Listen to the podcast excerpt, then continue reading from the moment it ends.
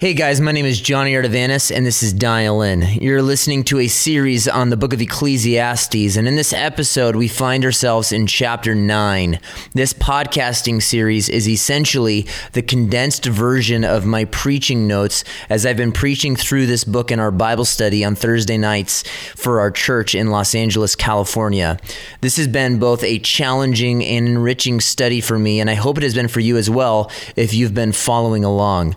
Solomon is presenting to us an honest assessment on life, not the fantasy of what life could be, but the unvarnished reality of the way that life actually is.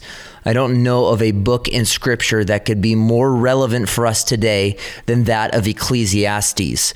I'm particularly excited and thankful for the truth presented in this section of Ecclesiastes 9. So I encourage you, as we approach God's Word, to view it as such and dial in.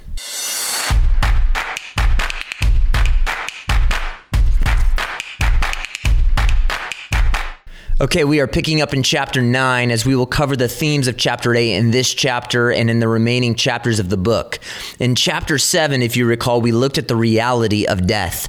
This is a major theme throughout the book because Solomon is an old man and he's grappling with the reality that no matter how wealthy or powerful he becomes, he will eventually die. So Solomon, like you and I, has a date with death. But this appointment he has with the Grim Reaper, he explains, it's a mentor, if you will, a friend friend to help us live our life in light of the end. Solomon says, Our death teaches us how to live. Mourning is better than feasting because coffins preach the strongest sermons, and they proclaim to you and to me our own mortality in the face of the disillusioned tendency to think that we will never die. Okay, so stay with me here because maybe you're thinking, what's wrong with Solomon? He's always talking about death. Well, yes, he is always talking about death, but in this section, he is going to lead us to a rational and yet wonderful conclusion that you need to understand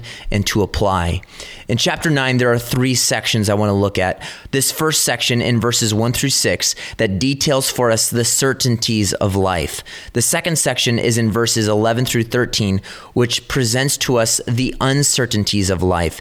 And then in the third section, right in the middle, in verses 7 through 10, Solomon details for us how to live wisely in between the certainties and uncertainties of life. Okay, are you ready? Section 1 The uncertainties of life. In verse 2, Solomon said, It is the same for all. There is one fate for the righteous and for the wicked and the good and for the clean and the unclean, the one who offers sacrifice and for the man who does not offer sacrifice. For the good man, so is the sinner. As the swearer, so is the one who is afraid to swear. Solomon is saying, Every single person dies. Death is undefeated, it bats 1000%. Solomon already told us this in chapter 7 7 that we are all destined to die. But he continues here by saying in verse 3 that not only is death certain, it's evil. He says, This is an evil in everything done under the sun, that there is one fate for everyone. Solomon teaches us death is evil. It wasn't meant to be this way. Solomon draws our attention to a biblical reality.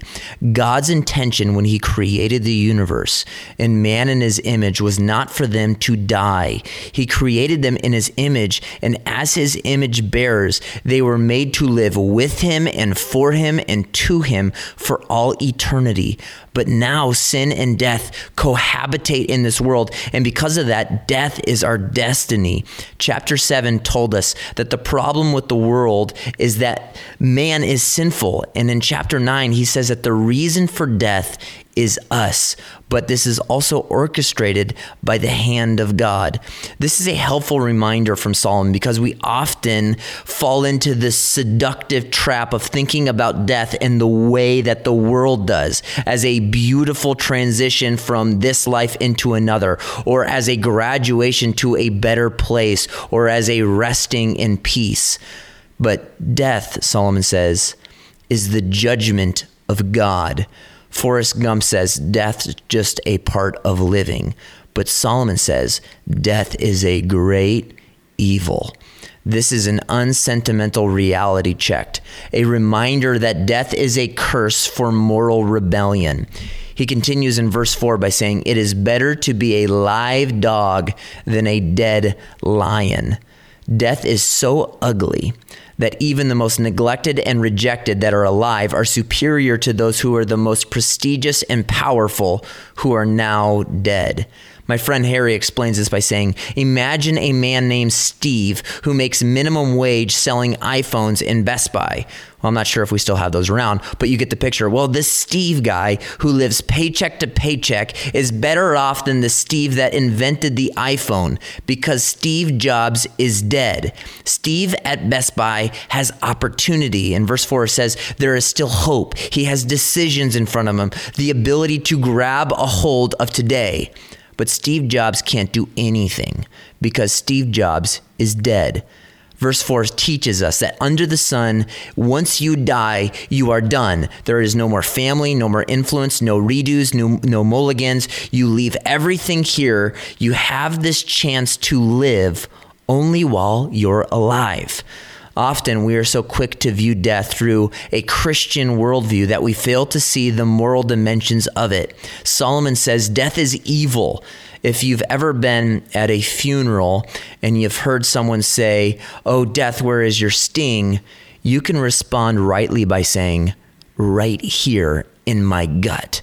Death leaves a significant sting. It's not beautiful, it's evil, and it's coming for us.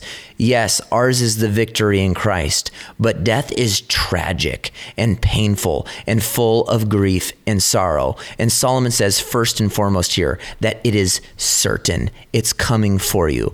But secondly, here, there is an uncertainty, and that is in regards to death's uncertain timing. In verse 12, he says, For indeed, a person does not know his time. Like fish that are caught in a treacherous net and birds caught in a snare, so the sons of mankind are ensnared at an evil time when it suddenly falls on them. Solomon is saying this. Listen here. Birds don't know when they are going to be caught in a trap, do they? No. Fish don't know when they are going to swim into a net. No. If they did, they wouldn't. In the same way, neither do you know when you are going to die. People do not pursue cancer, nor do they intentionally get T boned in a car crash at a busy intersection. Death is certain, but we tend to live like the only thing in our life that is certain is uncertain because we pretend we pick death's timing. I listen to sports radio in the morning as I head to the gym and was recently listening to Colin Cowherd. If you're not a sports person, I forgive you, but I want you to listen to what was being discussed. Colin was commentating on the passing of Dwayne Haskins, a standout quarterback at Ohio State University who broke records as a sophomore and now was looking to continue his career on the Pittsburgh Steelers. Haskins had died the day before, not as an old man, but at the age of 24. The question is, how did he die? Well, he was hit by a dump truck and pronounced dead on the scene. The sports commentators were discussing the tragedy of a man who died so young, and indeed it is tragic. But the words they used were especially interesting to me in light of my study of Ecclesiastes chapter 9. The commentator said, quote, it's such a tragedy he died. He had his whole life in front of him. This is a normal thing to say when people die young. So we say things like that. They had their whole lives in front of them. But Solomon says, Don't you understand, young man, young woman, middle aged mom, busy dad? You don't have your whole life in front of you. You're not even promised tomorrow. Kobe can beat the Celtics, but he can't anticipate his own death. This isn't my attempt at pithy sound bites. It's a punch in the gut from reality. We need to remember that the next meal we eat could be our last. So the question is how do I live my life like it's fleeting? This is one of the greatest themes of the book. How would I live today if I knew I would die tomorrow? My life is on loan. I get that now. But what's the wisdom from the Word of God in regards to how I live my fleeting, fragile, and unpredictable life in the present? Well, the good news is that preparing to die means we finally know how to live. So, in this third section, verses 7 through 10, there's a life of wisdom. And I particularly love the first word. Solomon says, Go. Then eat your bread in happiness and drink your wine with a cheerful heart, for God has already approved your works. What does this mean? How are we to live in light of certain death and the uncertain timing of it? Verse 7 Go, seize the day, and what? Enjoy life. Have you ever thought about the fact that God has given you life to enjoy? Maybe your idea of God is that He is in heaven somewhere sitting in a camera control room and He's ready to tase anyone that enjoys life. But that is not the God of the Bible. The scripture instructs us to enjoy life, and the first example of what that looks like in verse 7 is by sharing meals with others. Solomon says, Eat your bread and drink your wine, providing us with, once again, the imagery of a meal with others. The scripture just said that good food and good friends at the table is how we prepare for heaven and practically what it looks like to live wisely in the present. The question for you today is Do you want to live wisely? Well, the scripture says dinner alone isn't the way. Dinner with friends at a table laughing, good food, good friends, and good laughter is God's gift to you. Well, maybe you're saying, well, how could this be? I thought we were supposed to live our entire life pedal to the metal for the glory of God. Well, this is true. Yes, Christians are commanded to live carefully and wisely and to make the most of the time we have because the days are evil, it says in Ephesians 5. We're to steward our time wisely and to seek eternal rewards. And this is to propel us to live a life of urgency because our days are short. We may think then that what God intends for us is a life of mere determination and resolve and abstinence. And while this may be true to a degree, we must also see that failing to enjoy the gift of life falls short of how God has called us to live. You and I aren't just God's stewards, we are also God's children. And as children, we are both called to live wisely and joyfully. I want you to think with me. When my dad gives me a basketball for Christmas, the longing of a father is not just to see his son obediently use the gift and dribble, dribble, shoot, shoot all day long, but also to what? To enjoy the gift, to dribble, to leap, to yell Kobe as you launch a fadeaway. God, as Father, is the giver of the gift of life, and He desires for us not only to receive the gift, but to employ and enjoy the gift by living. When your mom gives you a new sweater for Christmas, she doesn't want you to just hold it up. She wants you to what?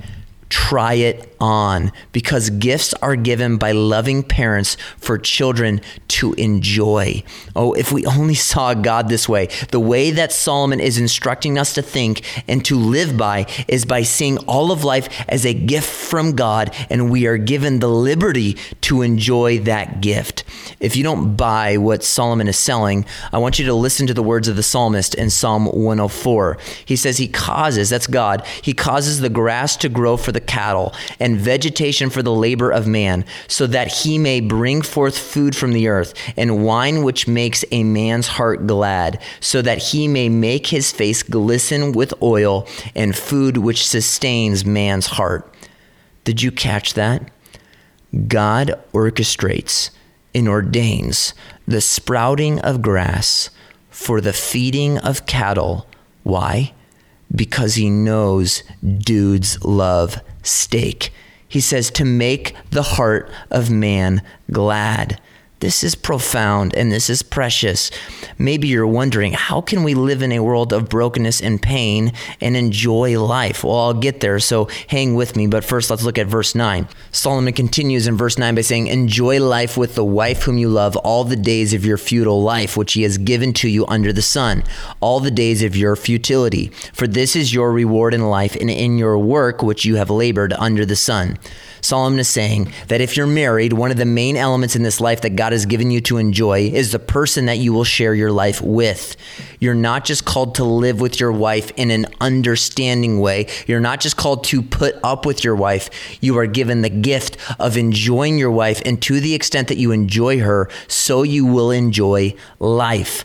Seeking depth with your wife is not easy. Solomon says it's labor but it's a worthy labor. There are few things in life that are enjoyable that don't take work. The scripture says that your spouse, if you're married, is your reward, your portion. And when spouses don't get along, it not only grieves God, it grieves those in the marriage because the best part of my life outside my Savior is my wife. Now, verse 10, Solomon continues Whatever your hand finds to do, do it with all your might. For there is no activity or planning or knowledge or wisdom in Sheol where you are going. Solomon is saying, Go, eat meals, enjoy your wife. And then in verse 10, live life to the max. Do life with all of your might. Live to the hilt, as Jim Elliot once said. There's a couple applications to this. First of all, he is saying, You are going to die. So if you're going to work 40 hours a week, pour yourself into something and be stewards of your gifting and time. This means that in a world that caters to lazy people, the Bible says, do not ever be the one that has to be spurred to take initiative. Be an energy energized worker. Colossians 3:17 is going to say the same thing. And whatever you do, whether that's in word or deed, do it all in the name of the Lord Jesus, giving thanks to God the Father through him. Colossians 3:23, whatever you do, work at it with all your heart as working for the Lord, not for human masters. Matthew 25, Jesus talks about good stewards and the sensible steward that invests his life in a way that brings the master honor. And biblically speaking, you can't possibly steward the gift of life if you are a lazy person. But not only is Solomon saying that we need to work hard, he is saying something else. And I want you to listen here. Solomon is saying that we must live hard. The brevity and uncertainty of life in the future propels us to live sensibly as stewards in the present. We are to start living life as if we will one day no longer have it. This means that we savor life. For me, this means to go hike the John Muir Trail, take Katie to Norway, learn Spanish, go whale watching, heck, swim with whales, preach the gospel, plan and execute a block party, make neighborhoods fun again, go to the beach, learn to sail, make a new meal, make new friends, have my neighbors over for dinner, plant a garden, get a dog, convince other people to sell their cats. I'm kidding, but improve at guitar, um, improve at piano, adopt a kid, study hard, mend relationships relationships, deepen relationships, serve in the church, disciple a young man. It means so on and so forth. Live hard. In N.D. Wilson's book, Death by Living, he chronicles his own experience on how we are to live life in light of the perspectives provided for us in Ecclesiastes. The subtitle of the book is Life is Meant to Be Spent. And I don't know if you've ever thought this way if you're a Christian. Death is certain, the timing of it is uncertain, and the way that the scripture teaches us how to live in the present is to live in a way that brings us joy because as we enjoy the gift of life, we give glory to God. Maybe you've wondered before, how can I possibly glorify God in the eating of a meal? Whether we eat or drink, do all in the name of the Father. How can I glorify God by eating a meal? Do you know the answer? The answer is by enjoying it. And by that joy that you receive in partaking of it, giving gratitude towards the giver of the gift. But maybe your question then is how can we live this way? What liberates me to enjoy life in a world of such sin and evil? The answer is found in verse 1. Solomon says, For I have taken all this to my heart even to examine it all, that the righteous people, wise people, and their deeds are in the hand of God. Solomon gives us the answer Death is certain, its timing uncertain, so we can enjoy life in the present because all of life is in the hand of God. God's providence gives the believer comfort, but it also gives the believer vigor Solomon details for us that all of life is in the hand of God, meaning that the good and the bad and the ugly are governed by a sovereign king of the universe who is also our father. And when Solomon says everything is in the hand of God, he provides an expression not only of God's hands of power, but also his hands of care and concern. These are powerful yet caring hands. As Solomon is evaluating life under the sun, he testifies that every event is governed by and cared for by a God who rules and reigns. This is a truth you can anchor your life in. In a world of unrivaled pain, grief, joy, prosperity, and affliction, every event, circumstance, trial, and triumph is in the hand of God. And this trust in his providence enables you to live vigorously and vibrantly in the present. When bad news strikes, when fear arises, when wars abound, the believer's rest is in the certainty that God is in control. And because of this control, you and I can enjoy life. C.S. Lewis used to say that the first two words out of a Christian's mouth when they get to heaven is, of course. Because when we arrive there, things will make sense that don't make sense now. But in the meantime, we can trust that all of life is in the hand of God. Question for you Do you trust in the providence of God? The scripture says then that if you do, you are liberated to live wisely and to steward your time and go and enjoy the gift of life under the sun. Life indeed is a gift, so enjoy it by living to the hilt. Stay dialed in.